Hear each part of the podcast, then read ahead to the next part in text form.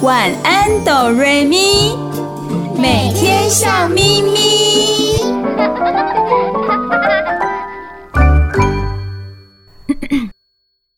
准备好了吗？我们要开始喽！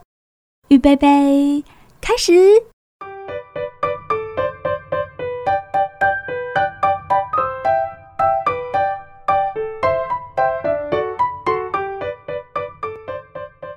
嗨，亲爱的大朋友和小朋友，我是小雪。你收听的节目是《晚安，哆瑞咪》，每个礼拜天晚上九点到十点播出的节目。我是小光，你收听的电台是 FM 九九点五 New Radio 云端新广播电台。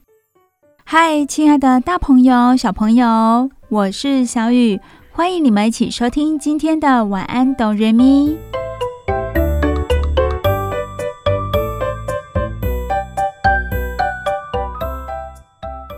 今天我们要跟大朋友、小朋友一起聊到鞋子。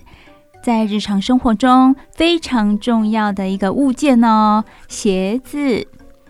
首先，小雨要问收音机前的大朋友、小朋友，还有我身旁的小光、小雪一个问题哦。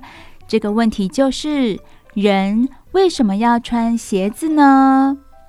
所有的动物都不穿鞋，可是人为什么要穿鞋子啊？大朋友、小朋友，还有小光、小雪，一起来想一想这个问题哦。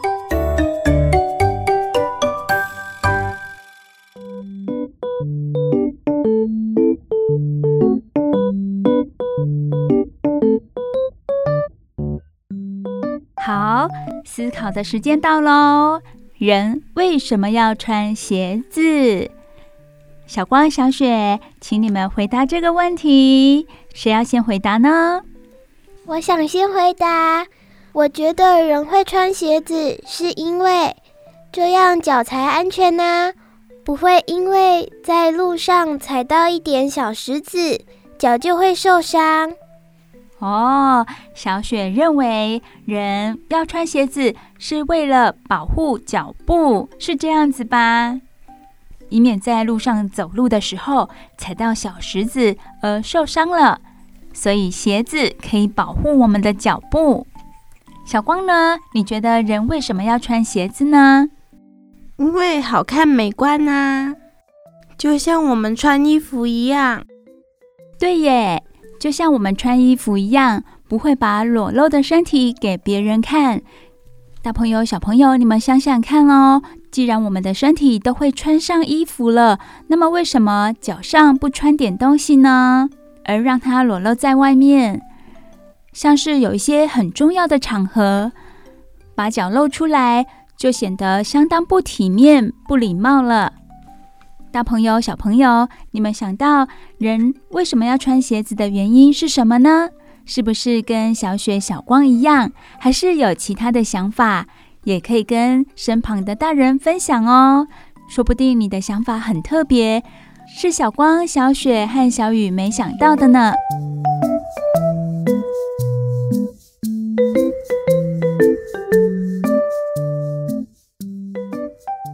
小雪说：“人要穿鞋子，是因为要保护脚部。”小光说：“人为什么要穿鞋子，是因为……”美观好看，这些都是穿鞋子的重点。那么大家知道吗？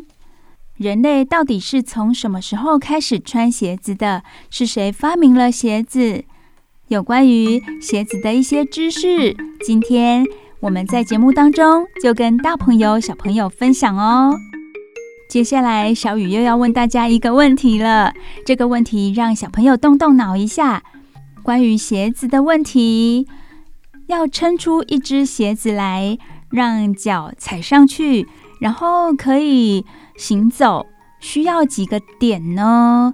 需要几个定点才能拉出支撑力来？小光、小雪，你们有答案吗？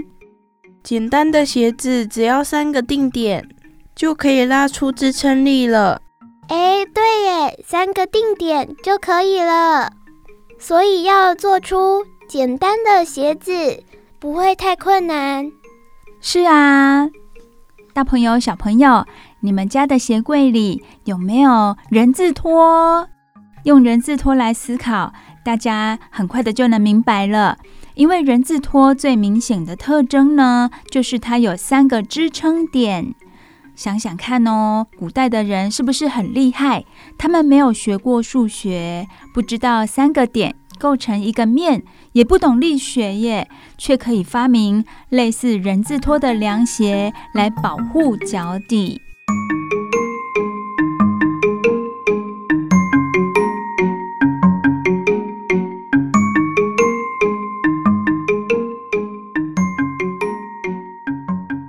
代人一开始最简单、最简单的鞋子就是类似人字拖的凉鞋，而凉鞋呢，就像人类的共通语言，不论哪一个古代文明，都不约而同地发明了这种凉鞋哦。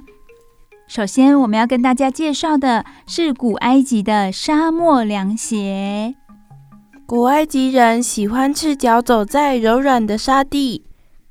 可是沙漠有时温度高，太阳把沙地晒得又热又烫，于是他们就地取材，他们把沙草、芦苇编织出类似脚板形状的鞋面，再把生皮制成的皮带系在前面的三个定点，让鞋能够穿套在脚上，完成沙漠凉鞋、沙草鞋，隔绝沙地的热，让脚底凉快些。除了沙草鞋，古埃及还有以棕榈叶编织成的凉鞋，有些款式比较复杂，有立体的侧边，包覆性更好。西元前两千年，埃及工人的脚上甚至穿了皮质凉鞋，凉鞋让脚露出了大部分。许多具有身份地位的埃及女士便用珠宝来装饰凉鞋。让双足更美丽出色。尽管古埃及人不是天天穿鞋，但在法老的古墓中，木乃伊脚上却套着精致的凉鞋。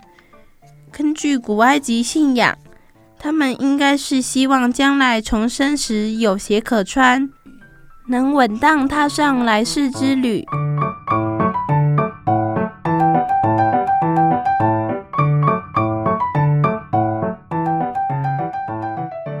看来，鞋子的发明在最开始的时候是为了让行走舒适，也就是保护我们自己的脚步不会被高温的沙漠给烫伤了。接下来呢，才会考虑到美观。像刚刚小光有提到啊，后来呢，许多具有身份地位的埃及女士会用珠宝来装饰凉鞋，让她们的双脚显得更美丽、更出色。最后，小光还提到了什么呢？还提到了古埃及的信仰哦，因为在木乃伊的脚上也套着精致的凉鞋，希望这些过世的人们呢，未来重生的时候是有鞋子可以穿的，表示他们非常的相信人是有来世、有来生的。没想到鞋子也跟宗教信仰有关呢。接下来我们要讲到的是罗马皇族的黄金鞋喽。听到黄金鞋就知道它非常的贵重，非常的珍贵。那么罗马的皇族贵族是怎么样的打造这个黄金鞋呢？罗马帝国的绝代风华可以在皇族女性的凉鞋上看见哟。她们的凉鞋底部由黄金打造。凉鞋的系带更镶满了珍贵的珠宝，用金碧辉煌来形容也不为过。罗马人是热爱凉鞋的民族，连骑士也穿凉鞋。为了稳固支撑，罗马凉鞋特别发展出复杂的系带设计，打斗时才不致松脱滑落。今天我们甚至把绑带繁复的凉鞋统称为罗马鞋。在市面上，我们真的看到很多罗马鞋哦，很多女孩子都相当的喜欢，觉得它很特别，可以表现出自己双脚的魅力。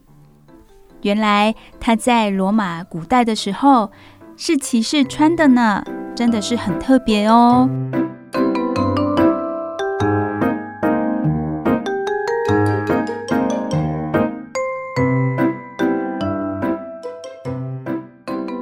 刚小雪也有提到哦，罗马帝国的贵族女性，她们的凉鞋底部竟然是用黄金打造的诶，然后凉鞋的系带也镶满了珍贵的珠宝。他们对鞋子的重视，是我们很难以想象的吧？小雨看过一位日本作家他写的一本书，里头有谈到，我们通常对于鞋子呢，不会那么的重视。从外头回到家里，就把鞋子乱放啊、乱摆啊，然后上面有很多的灰尘，也很少去擦拭或者是去洗鞋子。那么这些对待鞋子的态度，好像不是很好。我相信在罗马帝国，那些贵族女性啊，一定不是这样子对待自己的鞋子，因为他们鞋子是如此的珍贵。那一位日本作家，他也有提到哦，他在书里面有提到。在日本的文化里，他们认为把鞋子的底部擦拭干净，做擦拭的这个动作可以带来好运哦。如果大朋友、小朋友听了今天的节目，也觉得应该要好好对待自己的鞋子的话呢，穿了鞋子一段时间之后，也可以去洗洗它，让它保持干净，甚至鞋底也可以擦拭一下哦。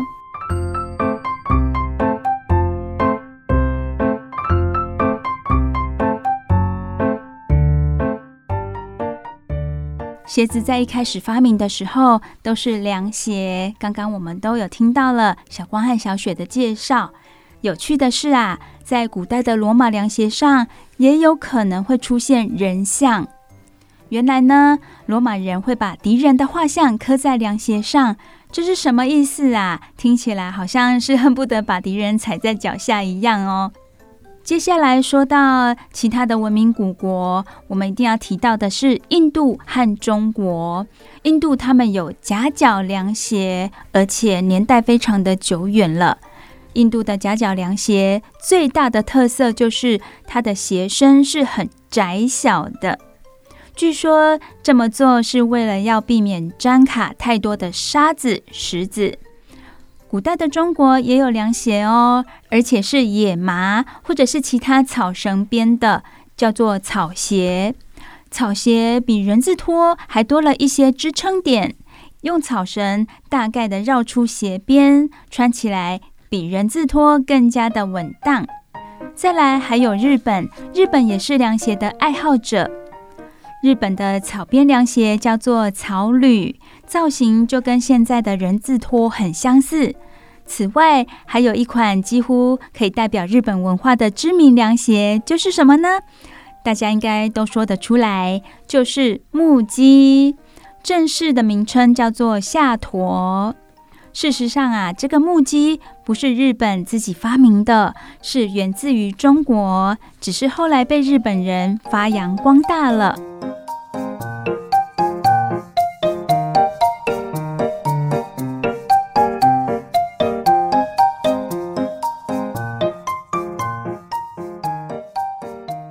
大朋友、小朋友，你们喜欢穿凉鞋吗？尤其在热热的夏天里，穿着凉鞋舒服很多哦。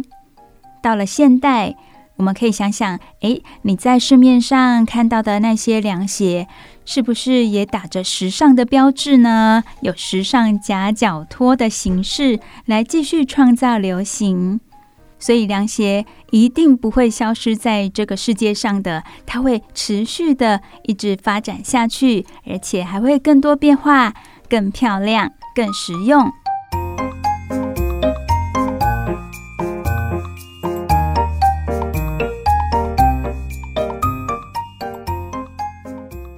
古代人只穿凉鞋吗？感觉很单调。他们有没有发明其他的鞋子呢？当然有哦，他们还发明过皮鞋哦，在很古老的时代就已经有皮鞋出现了。五千五百年前，住在高加索山区的远古人类，利用一块小牛皮绑出最早的皮鞋。怎么绑呢？首先，皮面两边钻出一排孔洞，然后把皮绳逐一穿进洞里，就像我们穿鞋带一样。最后，把这块像小船一样的立体兽皮套在脚上，再按照脚型调整大小和松紧度，一双简单的皮鞋就完成了。以现代眼光看，这双古老的鞋也许不太美观，却称得上简单实穿。原来古代除了凉鞋之外，还有皮鞋哦，是用兽皮制作出来的皮鞋，而且他们很聪明，已经知道可以在兽皮上穿洞，然后呢，将皮绳穿过洞里绑起来，就不会松脱，方便走路。古代人真的都是就地取材哟，凉鞋是拿植物来制成。像是芦苇啊、野麻、草绳这些，而皮鞋就是利用兽皮制作出来。古代人充满了智慧，让他们自己的生活更加便利。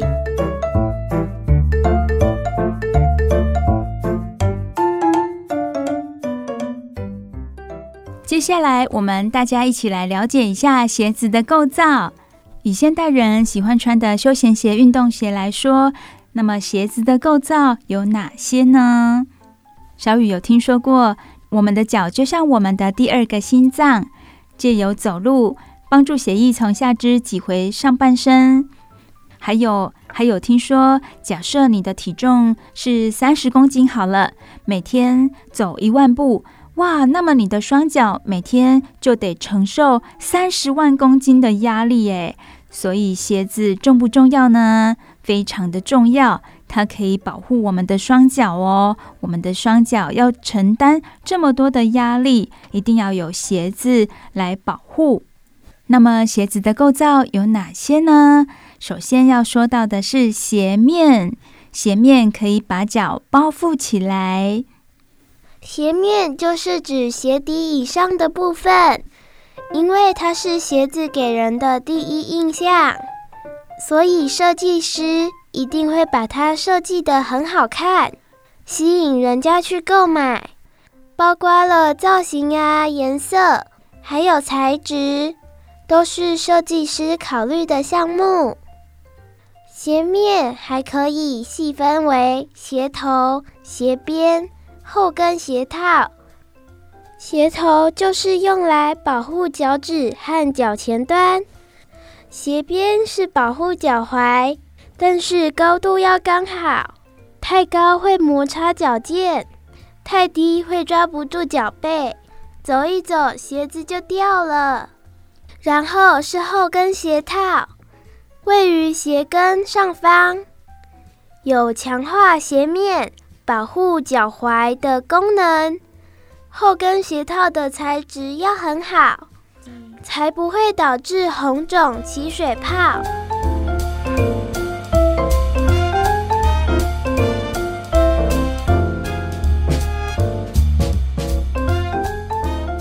再来是鞋底，鞋底是鞋子接触地面的部分，材质很重要，要耐磨、防滑、有弹性。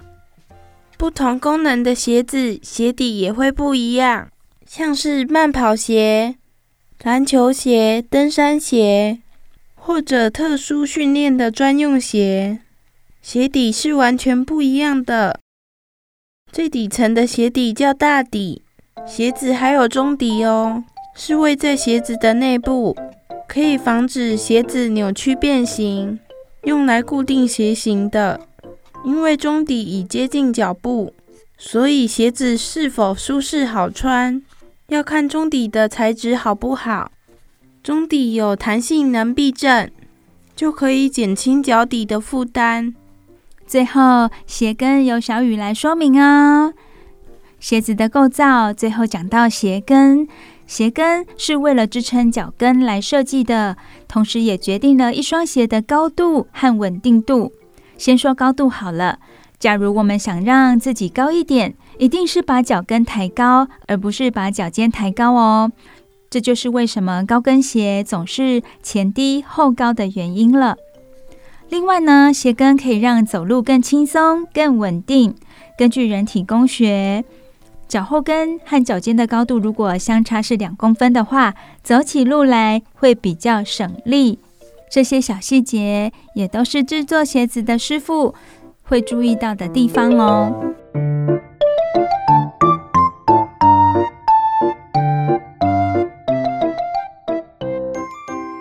以上我们说的都是鞋子外部的构造，那么里面呢，我们一定会想到什么？鞋垫，对吧？鞋垫是直接接触我们的脚底，脚底舒不舒服就看鞋垫的材质了。鞋垫是铺在中底的上面，当然有的鞋的鞋垫是跟中底结合在一起的，而这个鞋垫一定要透气才行。透气的话，可以让我们脚底的皮肤不会这么的闷热，走起路来会比较舒服。而鞋子其他的配件是为了让穿脱更便利。有哪些配件？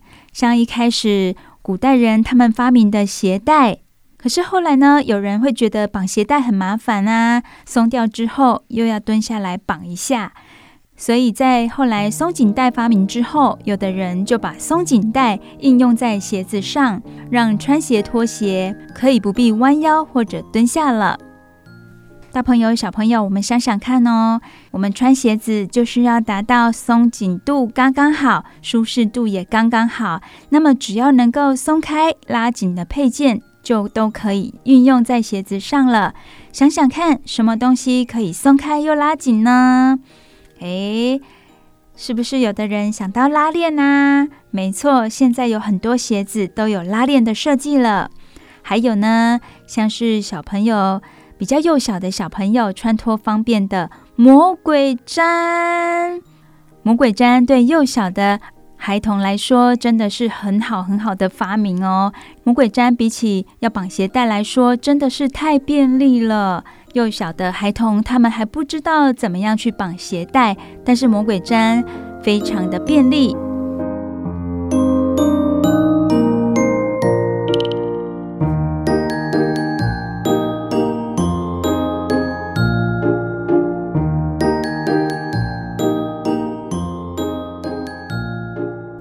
鞋子对我们人类来说真的是很重要的发明。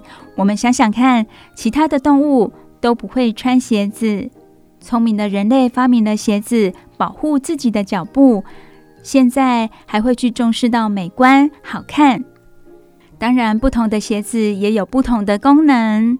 关于鞋子的知识，小光、小雪和小雨呢，在节目当中分享给大家，希望可以增加大家的见闻。接下来，小雨也有好听的故事要说给你们听哦。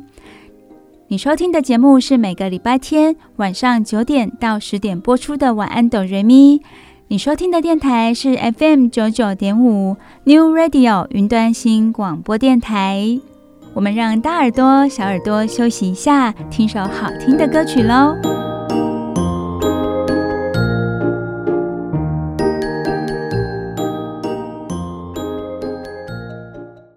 不要走开，我们马上回来哦。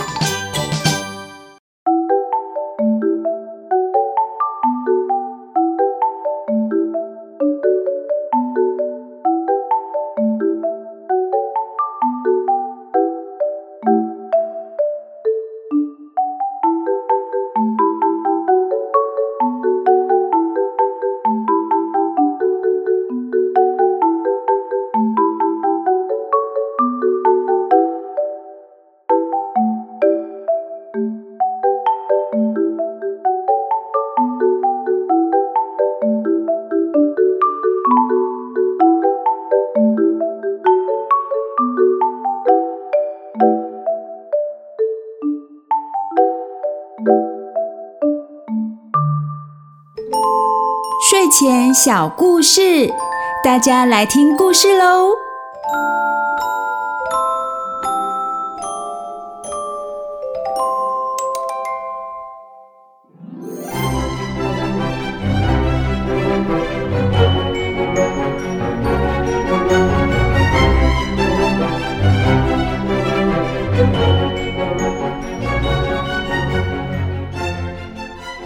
嗨亲爱的大朋友小朋友我是小雨，欢迎收听每个礼拜天晚上九点到十点播出的《晚安，哆瑞咪》。你收听的电台是 FM 九九点五 New Radio 云端新广播电台。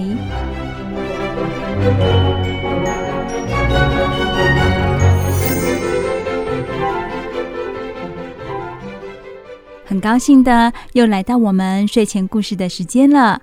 小雨最喜欢在这个时候分享一些好听的故事给大朋友、小朋友听。我们今天要听什么故事呢？首先，小雨想跟大家分享一点点我自己的想法哦。当我们每个人在面对一些别人拥有而我们却没有的东西的时候，你有什么样的感受呢？当你很想要某一件东西，或达到某一个理想状态的时候，你却好像怎么样都达不到，你会有什么样的感觉？是悲伤难过的，还是积极乐观的呢？你会觉得，诶，别人有，我都没有，感到好自卑、好可怜，还是反过来看自己所拥有的？告诉自己，其实自己已经很幸福了，是哪一种呢？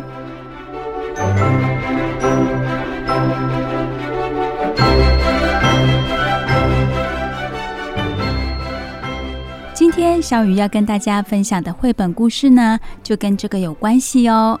我们一起来听听看故事的小主角，他是怎么样面对生活的一切。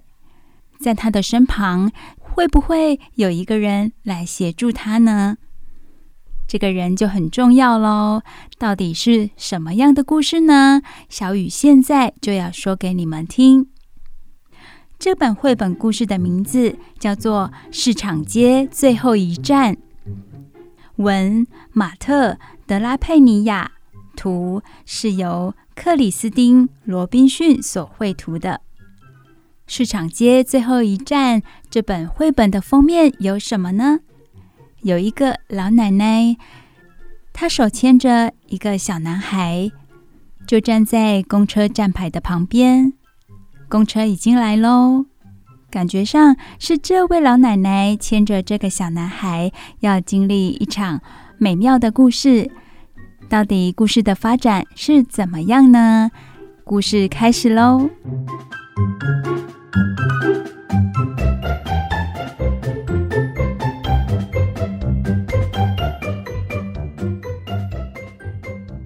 故事中的小男孩，他的名字叫做小杰。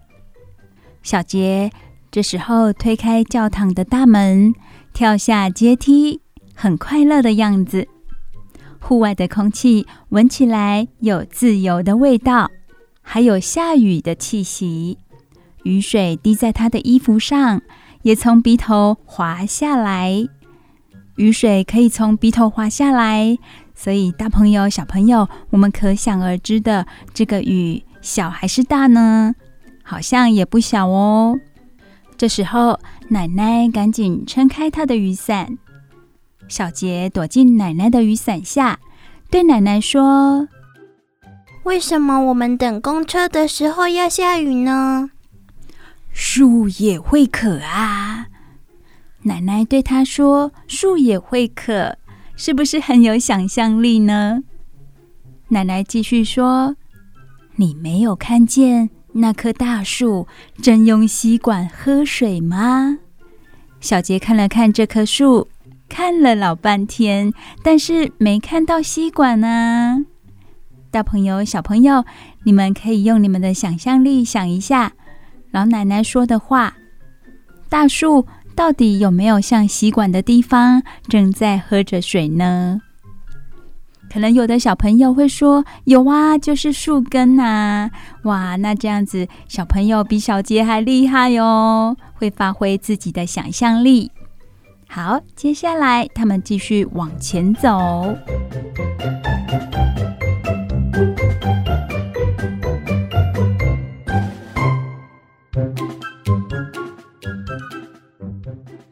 走到公车亭喽，站在公车亭里，小杰从公车亭往外看，看到雨珠聚集在花瓣上，看到雨水敲打附近一辆轿车的挡风玻璃。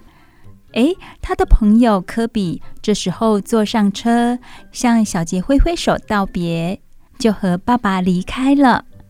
小杰说：“奶奶，为什么我们家没有车？”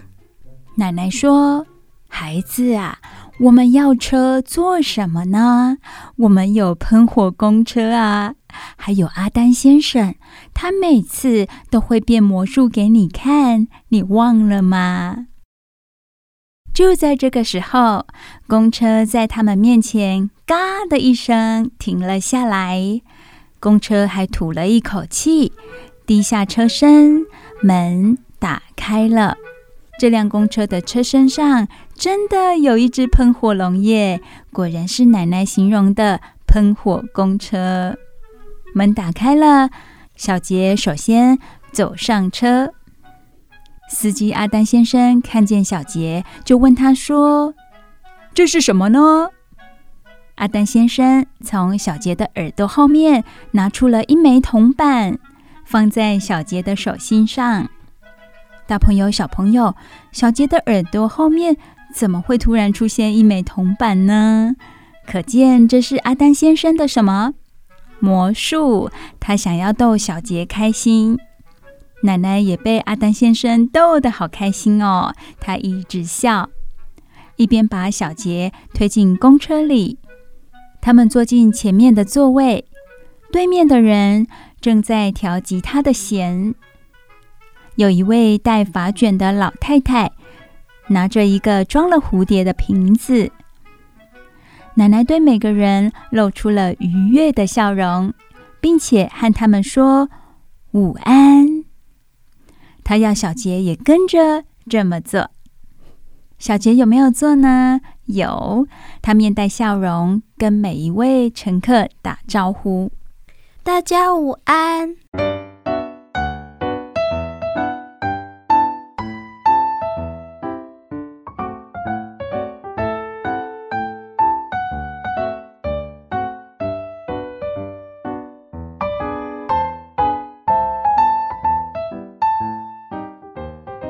公车摇摇晃晃的开了一段，停下来，再摇摇晃晃的开一段，又停下来。奶奶一边哼歌，一边打毛线。小杰问奶奶说：“为什么我们每次做完礼拜都要去那里？阿凯跟科比都不用去。”小杰非常疑惑，为什么？他和奶奶在教堂做完礼拜之后，都要去某个地方。他好想跟阿凯还有科比一起玩。奶奶对他说：“哎呀，他们不去，真的好可惜哟。他们没有机会见到波波和墨镜人，而且我还听说崔西呀有了一顶新帽子哦。虽然奶奶这么说。”小杰望着窗外，还是觉得自己好倒霉，只能跟着奶奶到那个地方，没办法跟其他的小朋友一起玩。小杰看着两旁的车子钻来钻去，看着一群男孩骑脚踏车在路边跳上跳下的，如何呢？小雨觉得。小杰现在的心情应该是非常的羡慕那些小朋友可以自由自在的玩耍吧。好，大朋友、小朋友，我们继续看下去哦。他们会到哪里呢？接下来还有什么故事的发展呢？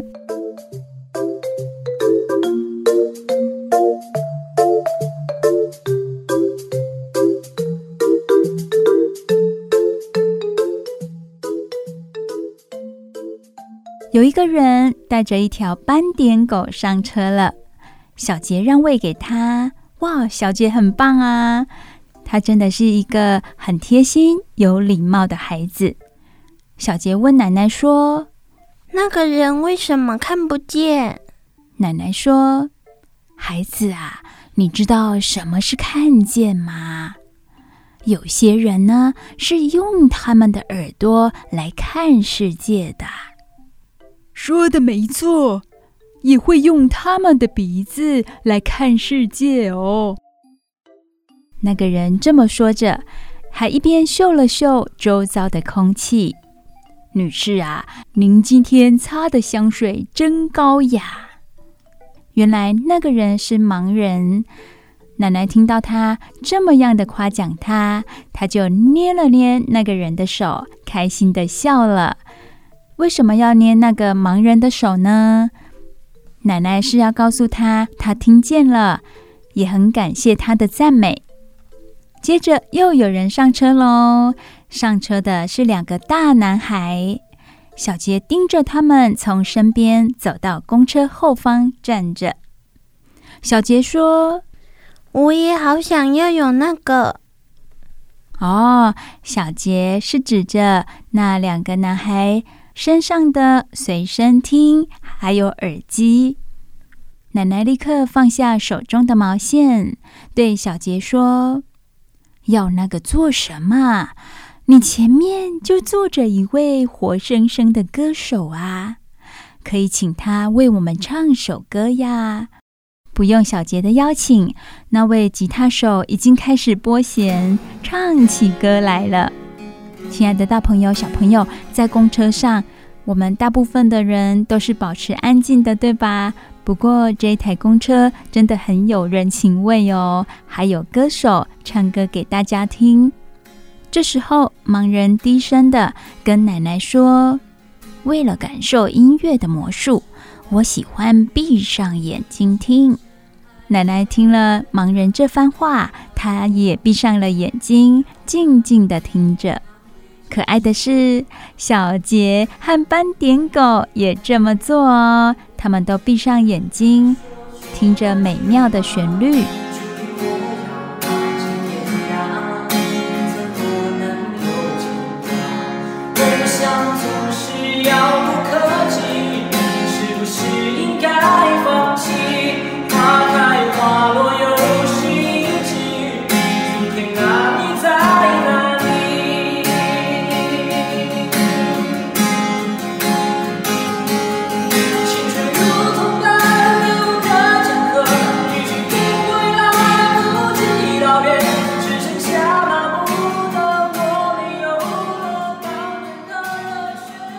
因为小杰已经闭上眼睛了，所以他看见的是一片黑暗，对吧？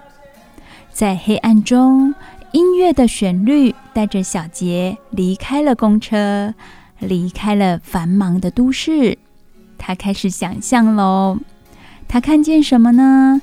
他看见晚霞绕着汹涌的海浪盘旋，还看见老鹰一家飞过天空。看见老太太的蝴蝶在月光下自由地飞舞，小杰的心胀得满满的，他好满足哦。他在歌声中遨游，音乐给他的感觉就像魔术一样。所以在上车之前，老奶奶会这样跟小杰说：“上了公车，有阿丹先生的魔术。”也会有其他很有趣的东西。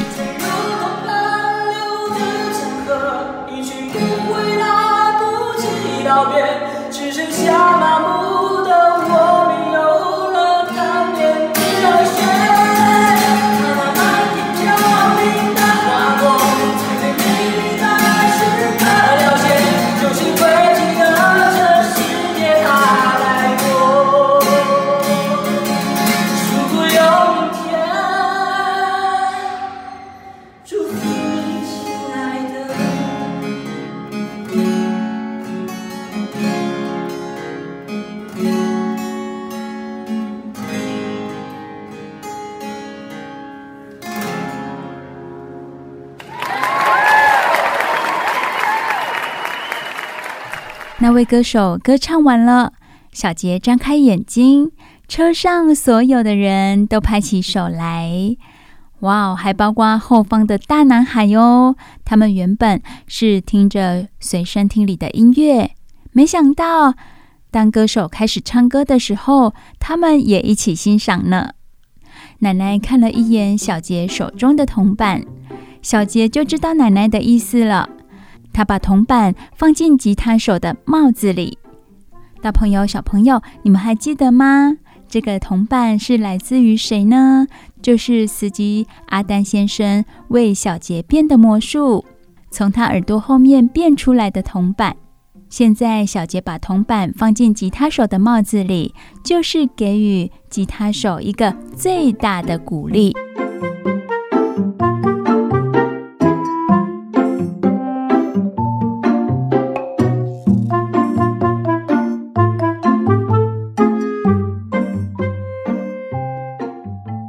市场街最后一站，阿丹先生大声的说着。哇，原来奶奶和小杰已经到达他们的目的地喽！他们已经到了最后一站，下了公车。小杰看看四周，破破烂烂的人行道和坏掉的大门，画的乱七八糟的窗户，还有钉上木板的商店。这里感觉跟都市里很不一样哦。他伸手去牵奶奶的手。小雨感觉到小杰的心里有点害怕。小杰说：“这里为什么总是那么脏？”小杰已经来这里很多次了，他觉得好疑惑：这里怎么总是那么脏，都没有人打扫吗？奶奶听了，她笑了，她指了指天空：“小杰啊，有时候呢，当你被脏乱围绕。”反而更能体会什么是美好哦。小杰听了奶奶的话，望向天空，他看见一道美丽的彩虹，就横跨在爱心厨房的上方。小杰想不通，奶奶怎么这么厉害，总是能在那些她想不到的地方发现美好的事物呢？他再看一看四周。看着公车转个弯就不见了踪影，看着破旧的路灯仍然亮着，看着野猫的影子在墙上移动。亲爱的大朋友、小朋友，说到这里，你们有没有觉得奶奶她的言语、他的行为已经深深的影响小杰了？小杰也会开始看看四周其他美妙的东西。而不再执着于一些脏乱呐、啊、比较负面的事物了。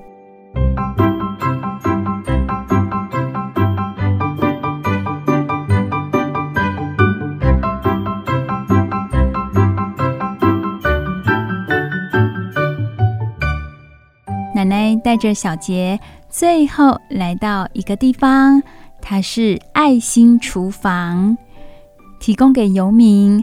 一些贫穷的人或者是老人用餐的地方。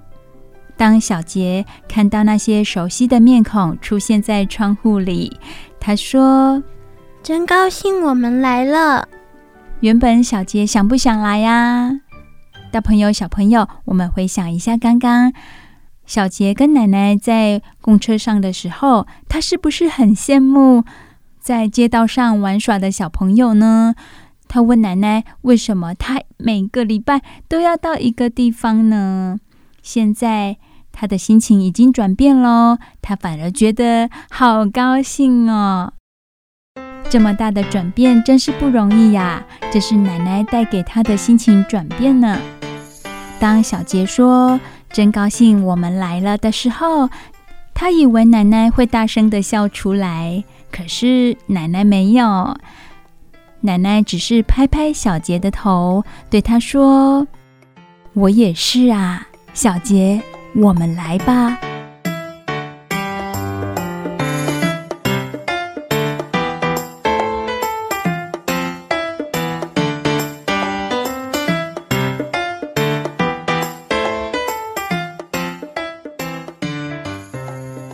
进了爱心厨房。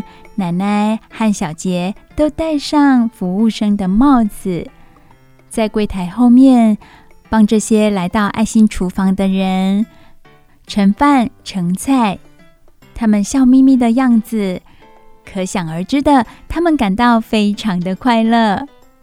故事来到最后一页喽，在爱心厨房完成工作之后，奶奶和小杰又来到公车亭，等待公车的到来。这时候呢，小杰他拿着一本书，坐在椅子上，一副心情平静的样子。而奶奶也是哦，她拿出她的毛线，继续打着。两个人都安然自在。亲爱的大朋友、小朋友，心情可以安然自在、怡然自得，这不就是生活中最美好的一面了吗？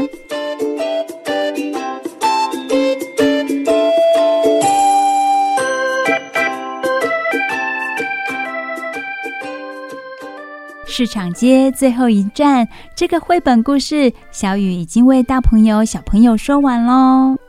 亲爱的大朋友、小朋友，今天这个故事是不是很温馨呢？小杰虽然在生活物质上比不上他的同学、他的朋友，但是他的心灵是非常富足的。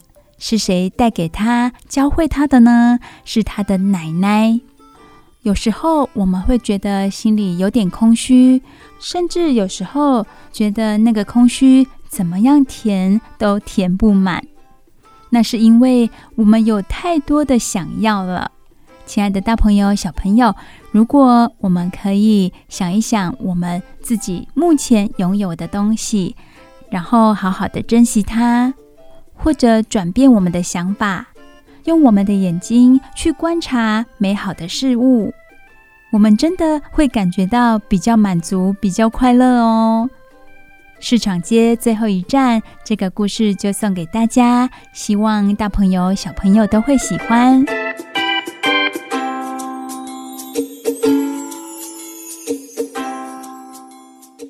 你收听的节目是每个礼拜天晚上九点到十点播出的《晚安，哆瑞咪》。小雨都会在这里说故事给大家听。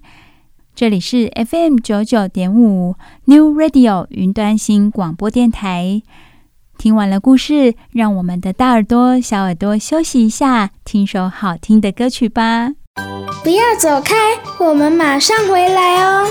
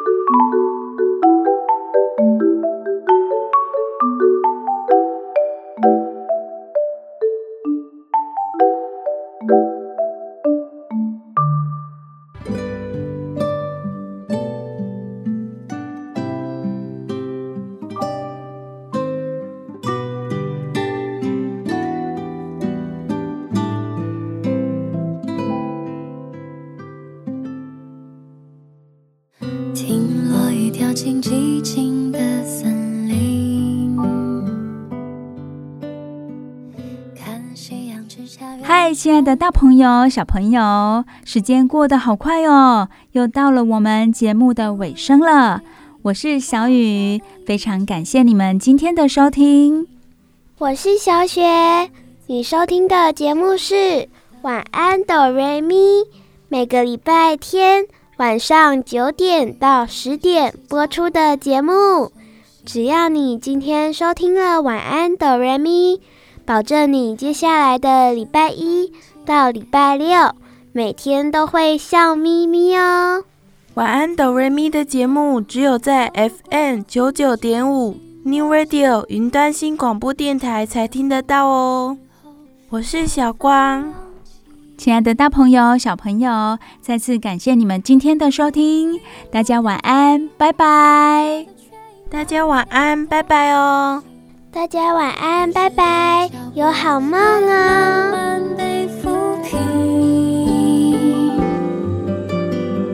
四季的光影，我看。见划破长夜的流星，风吹起的时候万里无云。